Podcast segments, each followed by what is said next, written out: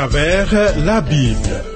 Une série d'enseignements tirés de la Bible préparée par le docteur Vernon Maggie du ministère Through the Bible, produit par Trans World Radio. Réalisation Abdoulaye Sango, présentation Marcel Mondiou-Do. Bonne écoute à tous.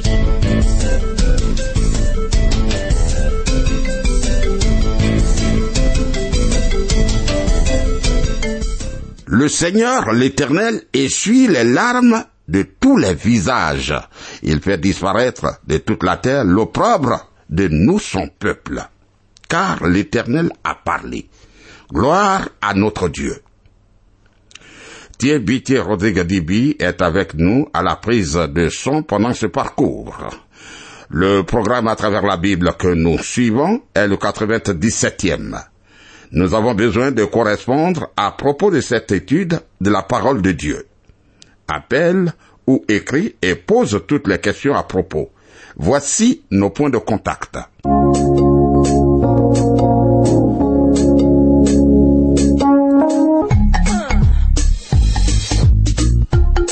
À travers la Bible.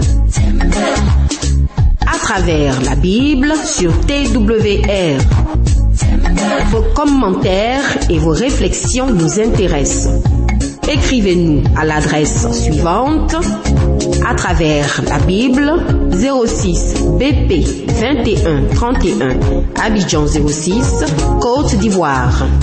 Téléphone 22 49 03 01. Email twr 21 31 yahoo.fr.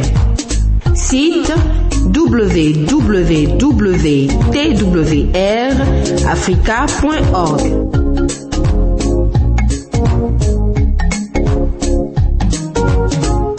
Poursuivons l'étude de l'évangile de Matthieu. Nous sommes au 24e chapitre. Les disciples posent trois questions au Seigneur, comme nous avons vu dans le programme 96. Voyons la réponse du Seigneur aux questions des disciples. La première question, quand cela arrivera-t-il? Quand il ne restera pas pierre sur pierre qui ne soit renversée Ne trouve pas de réponse dans l'évangile de Matthieu, mais dans les évangiles de Luc et de Marc. Pourquoi ne figure-t-elle pas dans l'évangile de Matthieu? Parce que Matthieu est l'évangile du royaume. Il présente le roi. La destruction de Jérusalem en l'an 70 après Jésus-Christ concerne notre ère et non pas l'avenir lointain du retour du roi. Par conséquent, Matthieu ne parle pas de cette partie du discours sur le mont des Oliviers. Considérons la réponse du Seigneur à la première question, comme elle nous est rapportée dans l'évangile de Luc.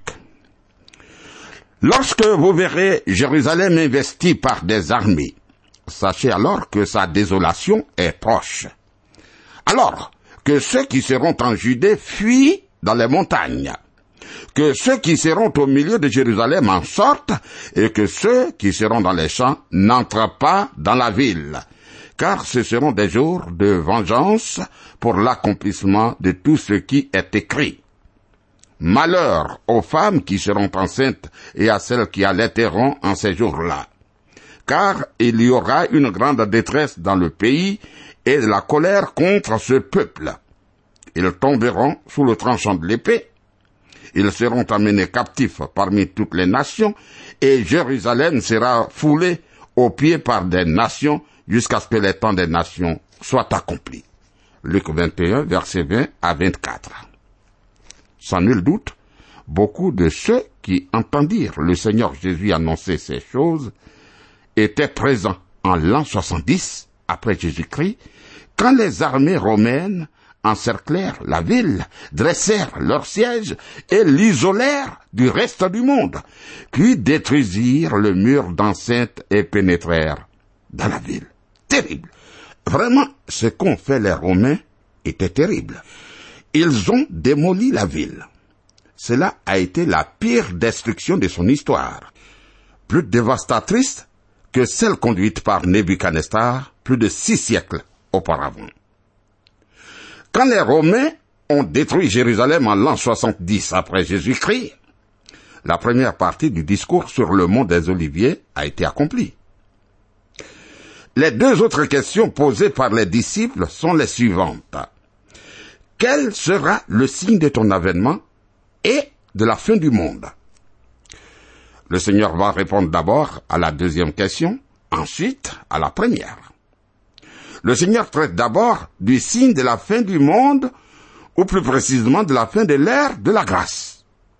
En effet, le monde n'aura jamais de fin l'ancien monde passera et une nouvelle terre apparaîtra. Ce sera un peu comme échanger une vieille voiture pour en obtenir une nouvelle. De même, le Seigneur va échanger l'ancien monde pour un nouveau. Le monde n'aura jamais de fin, mais ce sera la fin d'une ère. Et c'est le mot utilisé par les disciples dans leur question au Seigneur Jésus.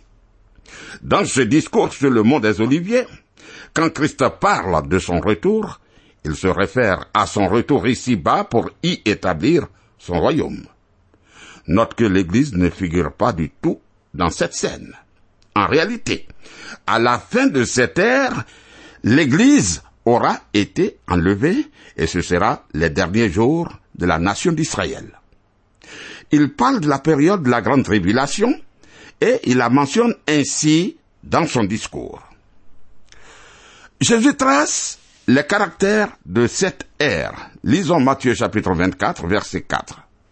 Jésus leur répondit, Prenez garde que personne ne vous séduise. La phrase Prenez garde que personne ne vous séduise est caractéristique de toute notre ère.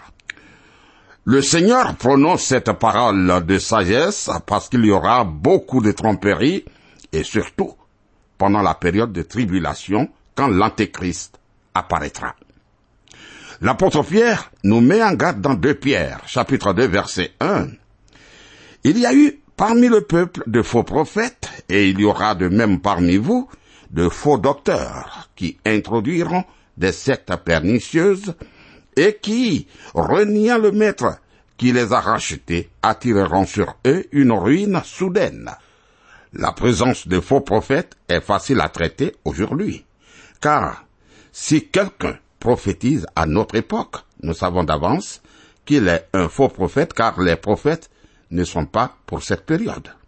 Par contre, nous devons nous méfier des faux docteurs car il en existe une multitude en même temps que de vrais. Ah oui, mais il faut les tester comme dit l'Écriture. Cher ami, nous devons nous méfier des fausses doctrines il en existe un nombre considérable à notre époque. Le Seigneur nous met en garde. Prenez garde que personne ne vous séduise. Matthieu chapitre 24 verset 5. Car plusieurs viendront sous mon nom disant, c'est moi qui suis le Christ. Et ils séduiront beaucoup de gens. Rappelons-nous que maintenant, il y a beaucoup d'antéchrists sur cette terre mais à la fin de notre ère viendra un antichrist qui s'opposera à Christ et se présentera comme la seule et unique autorité. Je reconnais qu'il existe beaucoup d'excellents docteurs de la Bible, bien meilleurs que moi, qui pensent que les versets 5 à 8 parlent aussi de la période de la grande tribulation. Aussi, si tu n'es pas d'accord avec moi, ne te sens pas mal à l'aise. Toutefois, à mon avis, le Seigneur ne se réfère pas à la grande tribulation avant le verset 9 de ce chapitre. Lisons Matthieu chapitre 24 verset 6. Vous entendrez parler de guerre et de bruit de guerre. Gardez-vous d'être troublés, car il faut que ces choses arrivent, mais ce ne sera pas encore la fin. Voilà. Les guerres et les bruits de guerre ne sont pas du tout le signe que nous arrivons à la fin de cette ère. Le Seigneur comble simplement la distance entre les disciples et la fin de notre ère. Il est facile de penser à des guerres majeures comme signe que nous sommes à la fin de cette ère. Mais il n'en est rien. Il y a eu un nombre considérable de guerres majeures depuis 5000 ans et seulement 200 ans de paix, tu vois Quand j'étais un petit garçon à la fin de la Première Guerre mondiale, je me rappelle avoir entendu mon père et d'autres personnes parler de la parution du livre qui déclarait que c'était la fin du monde. En effet, la Première Guerre mondiale a suscité ce type de pensée. Mais après cette terrible guerre, nous avons assisté à une dépression mondiale, à la Seconde Guerre mondiale et à la bombe atomique. À cette époque, j'étais pasteur à Pasadena et j'ai annoncé à mon église qu'une multitude de livres allaient affirmer que nous étions à la fin du monde à cause de la Seconde Guerre mondiale. Dis-moi, est-ce que tu le croirais? Mais ils étaient encore plus nombreux que je n'avais pensé à le croire. Nous avons parcouru un long chemin depuis la Deuxième Guerre mondiale, et la fin de cette ère n'est pas encore venue. Nous devrions écouter le Seigneur et pas les faux docteurs. Nous entendrons parler de guerre et de bruit de guerre, mais nous ne devrions pas nous laisser troubler parce que toutes ces choses passeront et ce ne serait pas encore la fin. Rappelons-nous que l'homme ne résoudra jamais le problème de la guerre. La société des nations ne peut résoudre ce problème et l'organisation des Nations Unies ne le résoudra pas davantage.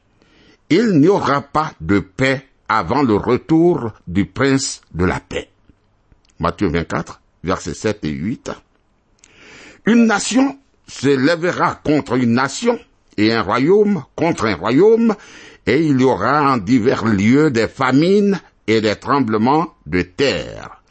Tout cela ne sera que le commencement des douleurs. Ce sont des caractéristiques de l'ère tout entière. Et voilà pourquoi ce ne sont pas des signes de la fin de l'ère, ce ne sera pas encore la fin. Verset 6.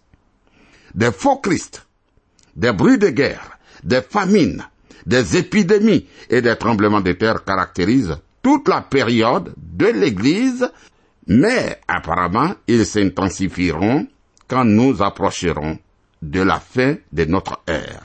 À présent, le nombre de la masse humaine, l'explosion démographique effraie le monde.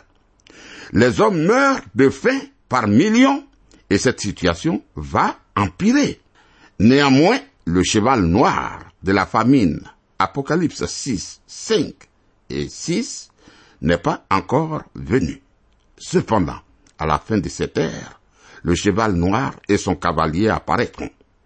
Ce que nous voyons aujourd'hui n'est que le début des tourments. Voyons le début de la tribulation et ses signes. Maintenant, le Seigneur commence à parler de la période de la tribulation. Nous vivons dans l'ère de l'Église ou l'ère du Saint-Esprit, comme certains aiment l'appeler. La Bible divise le monde d'aujourd'hui en trois groupes de personnes. Les Juifs, les païens et l'Église de Dieu. Vois 1 Corinthiens 10, verset 32. Dans cette ère, Dieu appelle un peuple pour porter son nom issu à la fois des Juifs et des païens pour former le troisième groupe, l'Église. Ce troisième groupe sera enlevé du monde lors du retour de Christ sur les nuées. Puis la grande tribulation commencera et je crois que le verset 9 parle de ce début. Matthieu chapitre 24 verset 9. Alors on vous livrera au tourment et l'on vous fera mourir et vous serez haïs de toutes les nations à cause de mon nom. Alors on vous livrera au tourment que représente ce vous? Ici, Jésus ne s'adresse pas à l'Église, mais à la nation d'Israël. L'affliction dont il parle est l'antisémitisme à une échelle mondiale. À ce stade, permets-moi d'ajouter un fait important pour les chrétiens de notre époque. Aussi longtemps que la véritable Église est dans le monde, il ne pourrait y avoir un antisémitisme à l'échelle mondiale parce que l'Église s'y opposerait. Aucun vrai chrétien ayant placé sa foi en Jésus-Christ pourrait haïr les Juifs. C'est une impossibilité. Aussi longtemps que la véritable Église est dans le monde, il n'y aura pas d'antisémitisme mondial. Il apparaîtra seulement après l'enlèvement de l'Église. Matthieu 24, versets 10 et 11. Alors aussi plusieurs succomberont. Et ils se trahiront, se haïront les uns les autres. Plusieurs faux prophètes s'élèveront et ils séduiront beaucoup de gens. Comme nous l'avons déjà vu, l'Église est exhortée à prendre garde aux faux docteurs, tandis qu'Israël est exhorté à se méfier des faux prophètes. De Pierre, chapitre 2, verset 1. Aussi, ici, après l'enlèvement de l'Église, on trouve de nouveau la mise en garde concernant les faux prophètes. Matthieu 24, verset 12. Et parce que l'iniquité se sera accrue, la charité du plus grand nombre se refroidira. Ah, c'est un principe. Et il y a beaucoup de principes dans ce discours sur le mont des Oliviers que nous pouvons appliquer à notre époque. Il n'y a pas longtemps, j'ai rencontré un prédicateur qui avait été l'un de mes professeurs. Il était devenu libéral dans sa théologie. Il boit, il s'enivre, à souhait. Il fume, il bat sa femme et vit comme tous les incroyants. Il me dit, Maggie, quand on ne peut pas les battre, on se joint à eux. Il m'a raconté comment des pratiques répréhensibles étaient entrées dans son église et pourquoi il n'a pas décidé de la combattre. Quand l'iniquité abonde, l'amour de beaucoup se refroidit et ceci sera encore plus vrai à la fin de cette ère. Voyons ce verset qui paraît très étonnant pour certains. Matthieu chapitre 24, verset 13. Mais celui qui persévérera jusqu'à la fin sera sauvé. Une question se pose. Qui persévérera jusqu'à la fin? Quand j'étudie le livre de l'Apocalypse, je découvre que Dieu interrompt toutes les forces de la nature et du mal et même celles du bien pour mettre son sceau protecteur sur certain nombre de personnes. Aussi, qui persévérera jusqu'à la fin? Ce qu'il a marqué de son sceau. Le bon berger, dans tous les âges, gardera ses brebis jusqu'à la fin. Quand il commence avec cent brebis, il finit avec ses cent brebis. Quand l'on me dit un tel était très actif dans l'église et il est tombé dans le péché, est-il sauvé? Je réponds que je l'ignore et qu'il nous faudra attendre pour voir la suite. Je dis aux gens que les porcs retourneront dans leur porcherie et les fils prodigues retourneront tous auprès du Père. Il est certes troublant de trouver un fils dans une porcherie et un porc dans la maison du Père. Cependant, l'apôtre Pierre déclare La truie lavée s'est vautrée dans le bourbier. 2 Pierre, chapitre 2, verset 22. Imaginons que l'un des porceaux accompagne le fils prodigue dans la maison du Père, qu'il est lavé et qu'on lui attache un ruban rose autour du cou. Malgré cela, il ne demeurera pas dans la maison du Père. Jamais, jamais il n'y restera. Tôt ou tard, le porc retournera dans la porcherie d'où il est venu. Mais celui qui persévérera jusqu'à la fin sera sauvé. Qui vivra verra. Parfois, un fils, un chrétien, retournera à la porcherie, mais puisqu'il est fils, il en sortira un jour. Pourquoi? Pourquoi? Parce qu'il possède un merveilleux berger. Matthieu chapitre 24, verset 14.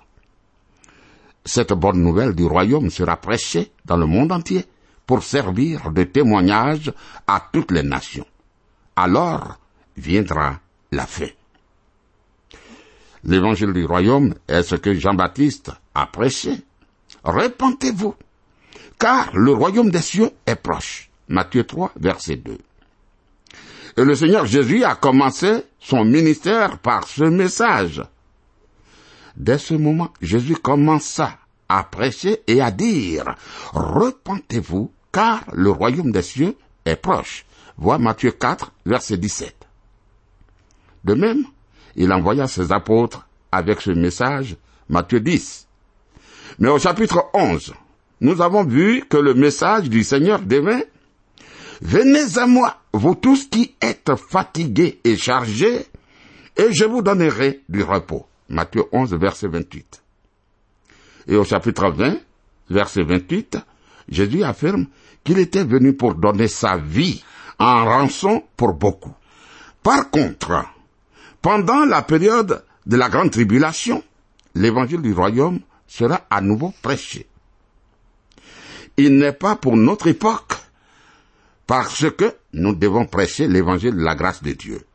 L'évangile du royaume est-il un autre évangile? Mais non, non, cher ami. C'est le même évangile, mais avec un accent différent.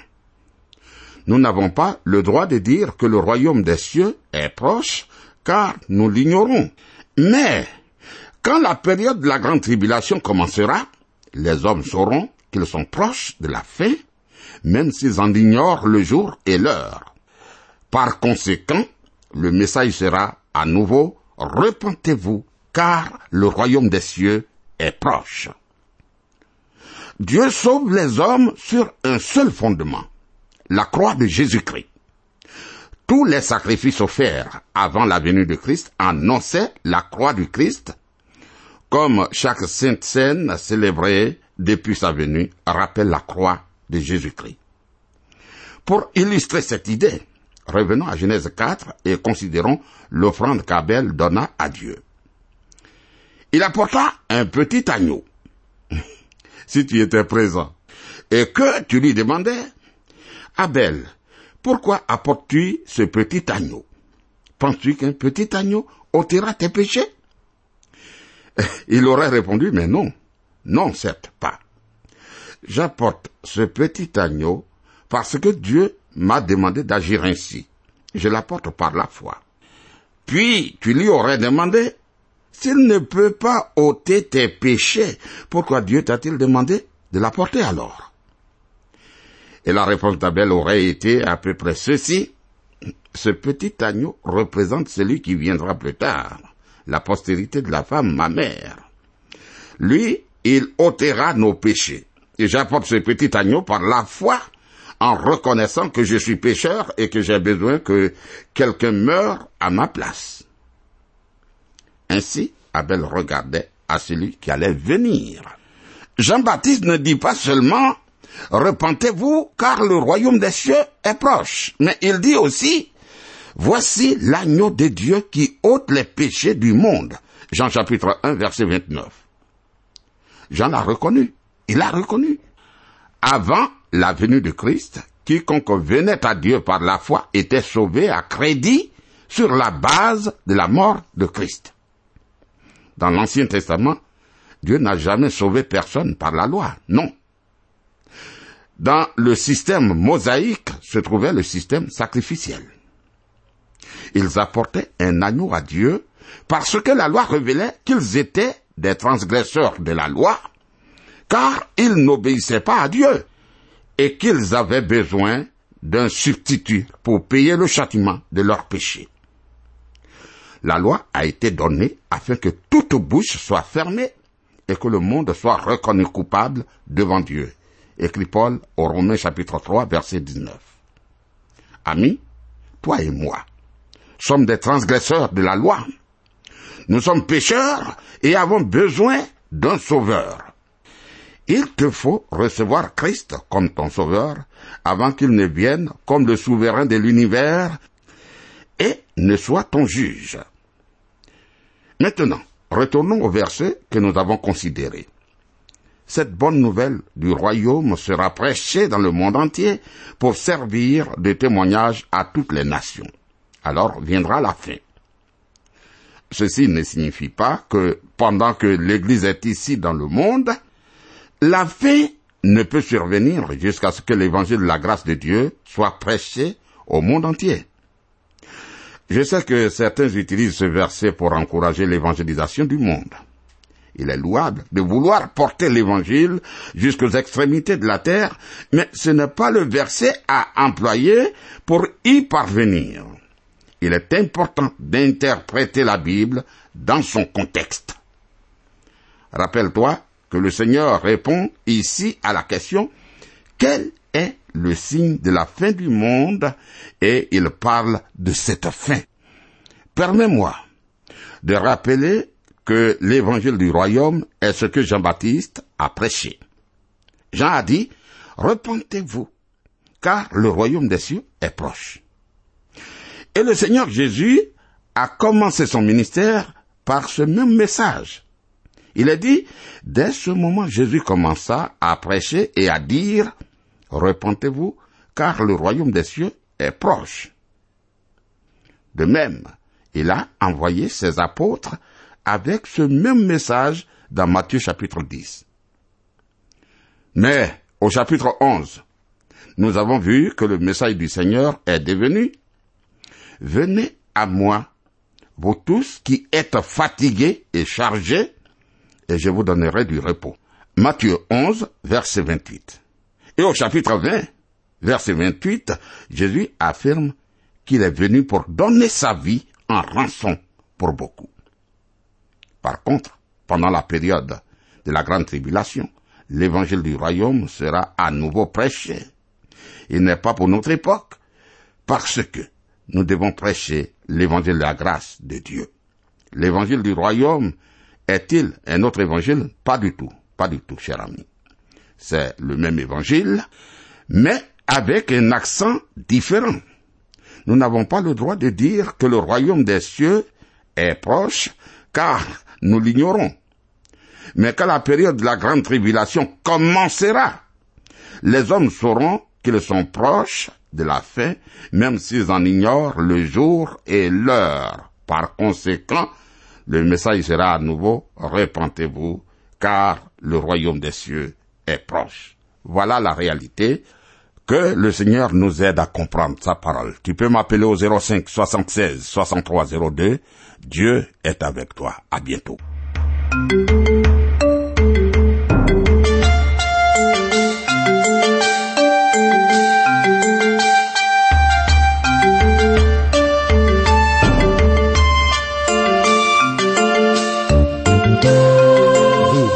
Suivre le programme À travers la Bible, un enseignement du docteur Vernon Magui du ministère Through the Bible, une production de Trans World Radio.